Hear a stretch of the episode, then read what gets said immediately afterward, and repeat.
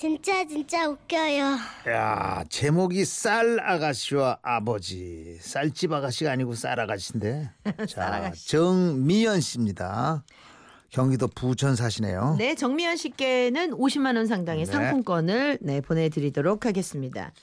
지금으로부터 17년 전, 전 고등학교 다니는 아주 평범한 학생이었습니다.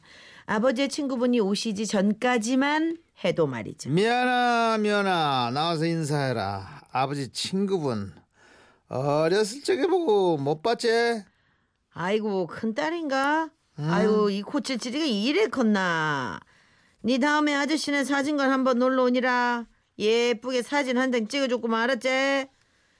그렇게 저는 아버지 친구분과 짧은 인사를 하고는 친구들을 만나기 위해 밖으로 나갔습니다. 그때 제 친구 보라가 그러더군요.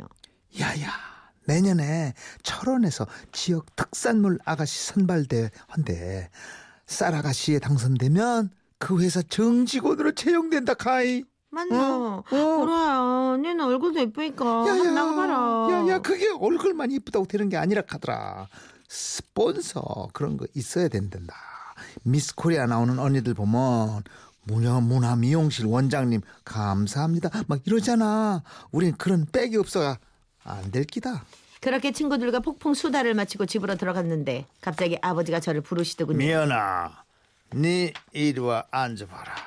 아버지가 할 얘기가 있다. 뭔데요? 아버지 친구 봤지? 그 친구가 서울서 사진관 하다 이쪽으로 이사 왔는데 그 친구가 네 보더니 쌀아가씨 선반대 함 나가보는 거 어떠냐 카대. 쌀 아가씨 선발대회요. 아 그래. 그 쌀아가씨로 뽑히기만 하면 그 회사 정직원이 된다 카이. 그럼 뭐네 인생 피는 기다. 우선 네 살부터 빼라 좀. 한복을 입닥해도 명색이 지역 쌀 아가씨인데 그래 뚱뚱하면 그건 되겠나? 응? 아니 아버지 그게 미연아, 미연 엄마. 내년에 미연이 쌀아가씨 선발대 나갈 기다. 내일부터 미연이 밥 반으로 싹 줄여주고 다이어트 시키는 기라. 우리도 딸 덕 좀 보제. 그날부터 저는 팔자에도 없는 쌀 아가씨 선발대회에 나간다며 먹고 싶은 것도 못 먹고 지내야만 했죠. 보쌈 맛있겠다. 정미연이 네 고기 못 놓나?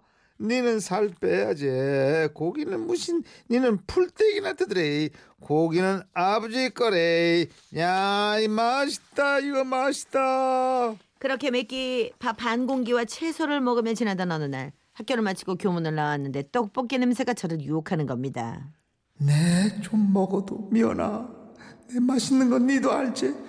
음, 좀 먹어도. 저는 모에 홀린 듯 떡볶이와 튀김을 먹었고 그날 이후 저는 아버지의 눈을 피해 매일 군것질을 했죠. 그러던 어느 날 저를 유심히 보던 아버지께서 저희 엄마에게 그러시더군요. 미연 엄마. 미연이 다이어트 시키는 거 맞나? 한 달 전보다 살이 더찐거 같노와. 어? 네, 의대 내 보기 피골이 상접하구만. 제가 지금 얼마나 다이어트를 열심히 하는데. 아니다. 저 궁둥이에 살 붙은 거 봐라. 저래가지고 쌀아가씨 나가겠나? 그리 잘하면 당신이 다이어트 시키보든가 내는 못하겠다. 그렇게 엄마는 제 다이어트를 포기하셨지만 아버지는 달랐습니다. 다음날 아버지께서 저를 위해 체중계까지 사오셨고 저는 아버지께 하드 트레이닝을 받아야만 했죠. 아, 미연아, 니 나가서 마을 한 바퀴 더 뛰고 온나? 아버지 방금 한 바퀴 뛰고 왔잖아 얘. 그거 가지고 운동 되겠나? 니 퍼띠가 안 뛰나? 저는요. 제가 왜 이 짓을 하고 있어야 하는지 몰랐지만 어쨌든 저는 매일매일 마을을 다섯 바퀴씩 돌아야만 했죠. 그러던 어느 날 아버지와 아버지 친구분의 통화 소리가 들려왔습니다. 뭐라고? 미용실 원장을 섭외하라고. 아, 시내에 있는 L 미용실 원장. 그 맞나?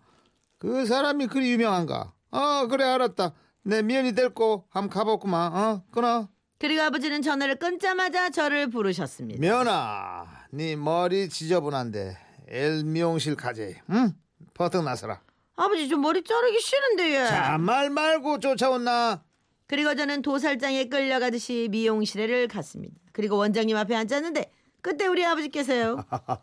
원장님, 아 우리 아 얼굴 좀 봐보이소. 쌀아가씨 나가면 딱이지 않겠어 예? 예? 네. 쌀아가씨라. 하. 자세히. 자세히 한번 보이소 자세히. 아 글쎄요. 예? 이 살을 좀 빼면 괜찮을라나. 제 눈에는 대회 나가봤자 낙방할 것으로 보입니다. 저요. 살면서 그런 모욕감은 처음이었습니다. 그만둬야 돼 그럼. 음. 아니 제가 왜 여기서 이런 취급을 받아야 하냐고요. 하지만 아버지는 원장님께 책임지고 7kg 감량을 해오겠다고 약속을 하셨고 그날 이후 저는 더 혹독한 트레이닝을 받아야만 했습니다. 아, 뛰라 뛰라 계속 뛰라. 아버지 너무 너무 힘들어요. 지금 잠깐 힘들면 네 인생 광명이 찾아온다. 버뜩 뛰라 뛰어라 다시 뛰라. 저는 아버지께 쌀아가씨 선발대회라는 바람을 넣은 필용 아저씨가 정말 원망스럽습니다. 그렇게 5개월쯤이 지나고 제가 통통이에서 날씬으로 변해가고 있던 어느 날 저희 집으로 전화 한 통이 걸려왔습니다. 뭐라고 예? 알았어요. 예.